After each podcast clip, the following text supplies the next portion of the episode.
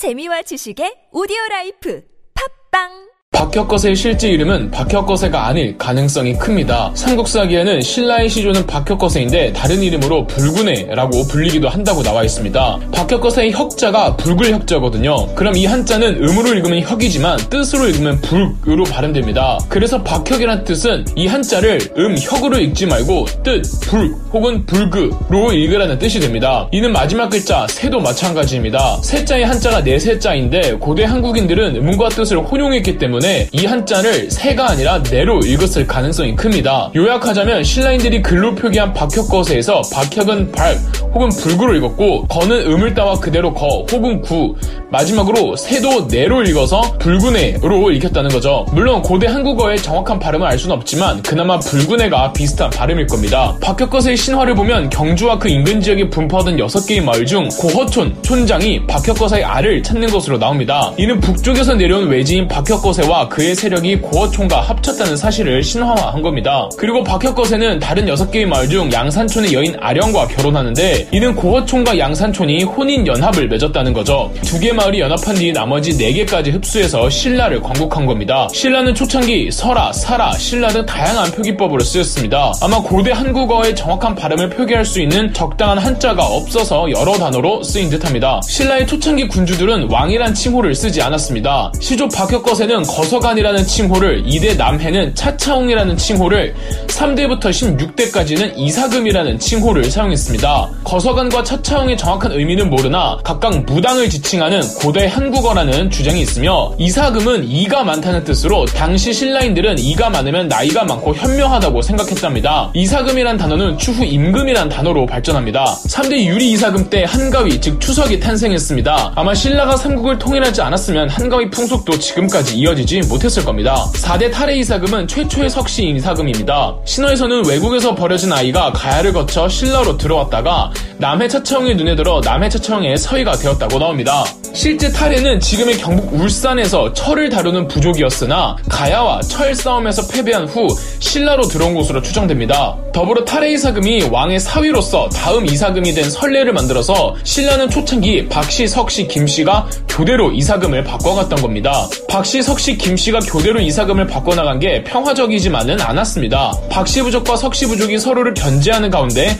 김씨가 석씨를 support한 것으로 보입니다. 8대 아달라 이사금이 마지막 박씨 이사금입니다. 그래서 full name은 박아달라입니다. 아달라 이사금 때 연오랑 세오녀 부부가 바다 낚시를 갔다가 우연히 움직이는 바위를 타고 일본으로 가서 그곳에서 나라를 세우는 신화가 있습니다. 웃긴 건 일본에도 비슷한 시기에 신라로부터 건너온 비슷한 신화가 있습니다. 이는 이사금 쟁탈전에서 패배한 박씨 일부가 일본으로 건너가 마을을 형성한 것으로 보입니다. 13대 미추 이사금은 최초의 김씨 이사금입니다. 김알지의 6대 손이며 박씨가 몰락한 이후 이제 석씨와 김씨가 서로 견제하는 구도로 가게 된 거죠. 14대 유례 이사금 때 신라가 일본으로 원정을 간 기록이 있습니다. 신라 초창기 때 일본 해적들이 신라 해안가를 마구 약탈했는데 참지 못한 유래 이사금이 정벌군을 보내 지금의 간사이 지방의 아카시시를 공격했다고 합니다. 정사 삼국 사기에는 계획만 했을 뿐 실행에 옮기지 않았다고 하는데 다른 모든 야사에선 실제 가서 큰 전공을 세웠다고 나옵니다. 일본 측 역사서에서도 이때 신라가 침공해 왔다는 기록이 있답니다. 17대부터 21대까지 이사금이란 칭호를 버리고 마립간이라는 칭호를 사용합니다. 마립간은 대군장이라는 뜻으로 종교적인 느낌은 많이 사라지고 정치적인 느낌이 더 세졌죠. 이 최초로 마립간이라는 칭호를 쓴 사람은 17대 뇌물 마립간입니다. 참고로 마지막 이사금인 6대 흐해 이사금은 마지막 석씨 이사금이기도 했습니다. 뇌물 마립간부터 김씨가 마립간을 세습합니다. 석씨가 완전 히 몰락했는데 박 씨가 몰락한 이후로도 그나마 귀족으로 존재했던 사실에 반해 석 씨는 이후로 전혀 역사서에 등장하지 않습니다. 뇌물 마립간이 석 씨를 몰아내고 김 씨를 세습시킬 수 있었던 건 고구려와 연합했기 덕분입니다. 신라가 금관가야보다 더 선진국이 되는 기점이 뇌물 마립군부터입니다. 이래서 금관가야는 신라를 싫어하고 있었고 백제도 신라의 성장을 견제하고 있었으며 그동안 금관가야를 통해 선진 문물을 수용하던 일본도 그 통로가 막히게 되면서 신라를 벼르고 있었죠. 가뜩이나 신라는 백제의 원수국인 고 구려와 친해서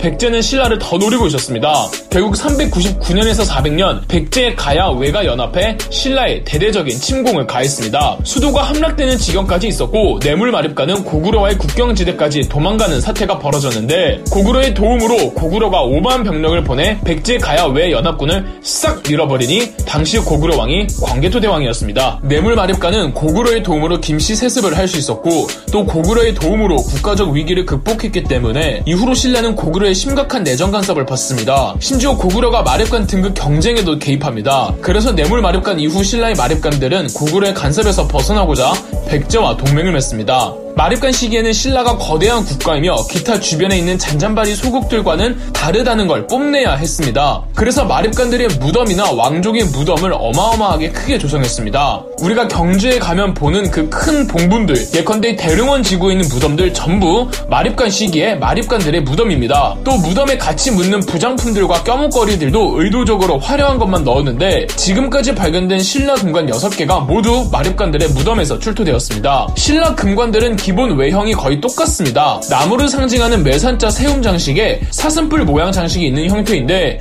나무와 사슴뿔은 오래전부터 시베리아 일대에 존재하던 샤머니즘의 전통이라고 합니다. 22대 지징왕부터 마립간 칭호를 버리고 본격적으로 왕이란 칭호를 사용합니다. 즉위 초반기에는 아직 마립간이라는 칭호를 사용해서 어떤 기록에서는 지징 마립간이라고도 나옵니다. 지징왕 때부터 신라의 공식적인 표기법을 신라라고 정합니다. 신라가 울릉도를 편입한 게 지징왕 때입니다. 512년 지징왕은 이사부 정부를 보내 당시에는 우산국이라고 불리던 독립국을 정복했죠. 이때 독도에 관한 내용도 언급됩니다. 삼국 유사에는 지징왕의 음경의 길이가 무려 1.5치나 되었다고 합니다. 약 30cm 전후의 크기입니다. 그래서 아무도 지징왕과 관계를 맺을 수가 없었다고 합니다. 나중에 지징왕의 공식 왕비가 되는 연제 부인의 키가 170cm 전후였다고 합니다. 물론 이 숫자들은 정확하지 않습니다. 어디까지나 왕족들을 신격화하기 위해 신체 일부분을 과장시킨 것으로 보이는데 그래도 모든 왕족들이 다 크다고 나온 게 아니니 실제로 크긴 컸을 것 같습니다. 천마도가 나온 무덤, 천마총이 지징왕의 무덤이 아니냐는 설이 있습니다. 신라는 토착 종교가 강해도 너무 강했습니다. 이미 말씀드렸듯 거서관, 차차홍 등의 단어가 무당을 뜻하는 단어이고 신라 금관도 샤머니즘을 상징합니다. 고구려나 백제의 건국 주체들은 철을 사용한 전투 집단이었던 반면 신라의 건국 주체들은 무속 집단이었다는 거죠. 신라의 왕족도 그렇고 귀족들도 그렇고 다 무속 집단들이었기 때문에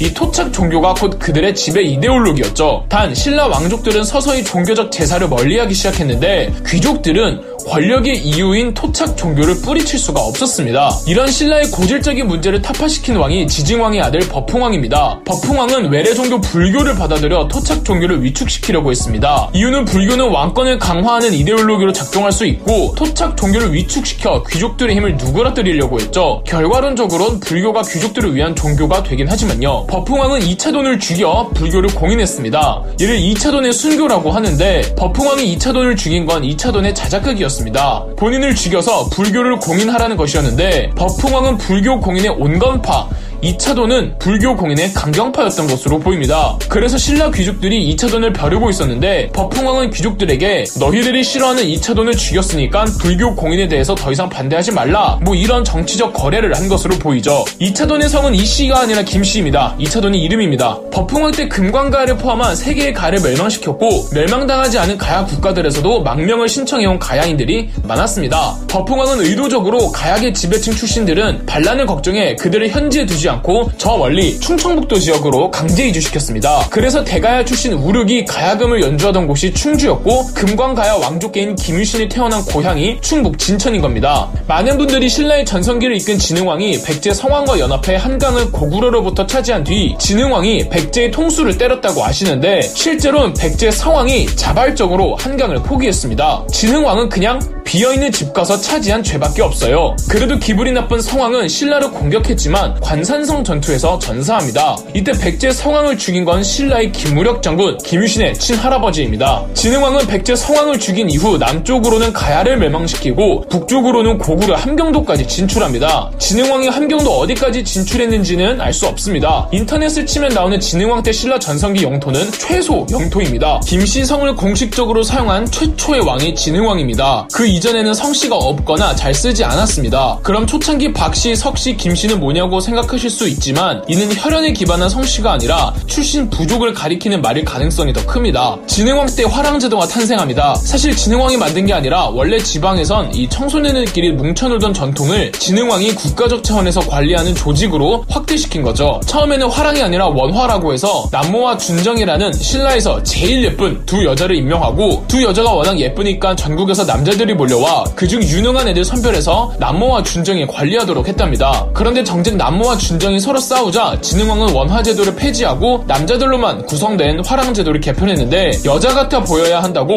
외모가 여성스러운 남자들을 뽑았다고 합니다. 화랑의 조건 중에 외모도 있었던 거예요. 이렇게 여성성에 집착한 이유는 원화나 화랑이나 애당초 목적이 제사를 주관하는 여사제를 뽑기 위함이었다는 해석이 존재합니다. 불교가 공인된 이래 다소 위축된 제사 전통을 지켜나가기 위해 제사를 담당했던 화랑들은 사실 무속 집단들이었고 나중에 삼국 통일의 전쟁이 격화되자 전투 집단으로 성격이 변모되었다는 설이 있죠. 신라의 왕족과 귀족의 등급을 나누는 골품제는 버풍왕 때 생겨서 몇 번의 수정을 거치다가 진평왕 때 완성됩니다. 아마 성골이란 단어도 진평왕 때 처음 생긴 것 같습니다. 그런데 이 골품제의 정체가 완전하게 밝혀지진 않았습니다. 이게 신분의 등급인지 아니면 지배층의 자기 등급인지 수도 왕경민 대상인지 지방민까지 포함하는지 논란이 많죠. 그런데 이 골품제에 따라서 입을 수 있는 옷의 색깔, 집의 규모까지 제한이 있었습니다. 진평왕은 힘이 엄청 셌다고 합니다. 진평왕에겐 덕만공주와 천명공주 두 딸만 있었습니다. 셋째 선화공주는 설화에서만 존재합니다. 덕만공주가 선덕여왕으로 즉위합니다. 선덕여왕은 우리나라 최초의 여왕입니다. 선덕여왕은 여자라고 무시를 많이 받아서 의도적으로 큰 건축물들을 만들어 왕권을 과시하려고 했습니다. 황룡사 구축 목탑, 분황사 모전 석탑, 첨성대 등이 있죠. 정치적으로는 가약의 김유신 세 력과 비주류 왕족 김춘추와 연합하고요. 김유신의 여동생이 김춘추와 결혼했죠. 가약의 출신으로 늘 귀족의 중심부에서 멀어져 있던 김유신이 역시 비주류 왕족이었던 김춘추와 힘을 합치기 위해 의도적으로 김춘추와 자기 여동생을 결혼시켰죠. 김유신은 여동생과 김춘추를 주선시켜 놓고 여동생이 임신하자 아직 결혼도 안 한 여자가 임신을 했냐며 여동생을 화형 시키려고 했는데 주변을 하필 지나치던 선덕여왕이 와서 아니 남녀가 사랑할 수도 있지 왜 그러냐며 김유신을 말렸고 선덕여왕이 주선해서 여동생과 김춘추를 혼인시켰죠. 전부 김유신의 연극이었습니다. 김유신은 왕의 인정을 받기 위해 일부러 선덕여왕이 지나갈 때 그런 쇼를 한 거죠. 그러나 나중에 김춘추의 아이들 나이를 계산해보면 이때의 왕은 선덕여왕이 아니라 진평왕입니다. 선덕여왕 차기왕은 김춘추와 비담이 경쟁하고 있었습니다. 김춘추는 비주류 왕족, 비담은 토착 귀족들의 지 지를 받는 왕족이었죠. 누가 봐도 비담이 김춘추보다 입김이 셌습니다. 선덕여왕은 차기 왕을 사촌 승만 공주로 지목했는데 이건 승만 공주 다음은 김춘추라는 걸 의미하는 것이었습니다. 결국 빡친 비담이 반란을 일으켰지만 김유신에 의해 진압되었죠. 이렇게 두 번째 여왕이 된 승만 공주가 진덕 여왕인데 가슴이 엄청 컸다고 합니다. 일본 측 기록에선 김춘추더러 용모가 아름답고 언변이 뛰어나다고 나와 있습니다. 백제를 멸망시켰을 때 김유신의 나이가 66살이었고 고구려 멸망 당시 김유신의 나이가 74살이었습니다. 당시 평균 나이를 넘겨도 부쩍 넘긴 나이에 리즈를 찍고 있었죠. 태종 무열왕 즉 김춘추는 백제 부흥군을 진압하다가 암살됐다는 설이 강력한 지지를 받고 있습니다. 문무왕 때 나당 전쟁을 끝으로 삼국 통일이 완성됩니다. 나당 전쟁의 대표적인 전투였던 매소성 전투에서는 당나라군 4만 명이 갈려져 나갔고 마지막 기벌포 해전에서는 한 달간 23번의 전투에서 시득 장군이 이끄는 신라 수군이 22번 승리했습니다. 이순신 장군의 선배죠. 사실 나당 전쟁 당시 당나라는 티베트에서 일으킨 반란을 진압하느라 정신이 없었습니다. 그럼 역사 돋보기였습니다. 영상 재미있으셨다면 구독과 좋아요, 알림 설정까지 해주시면 감사드리겠습니다.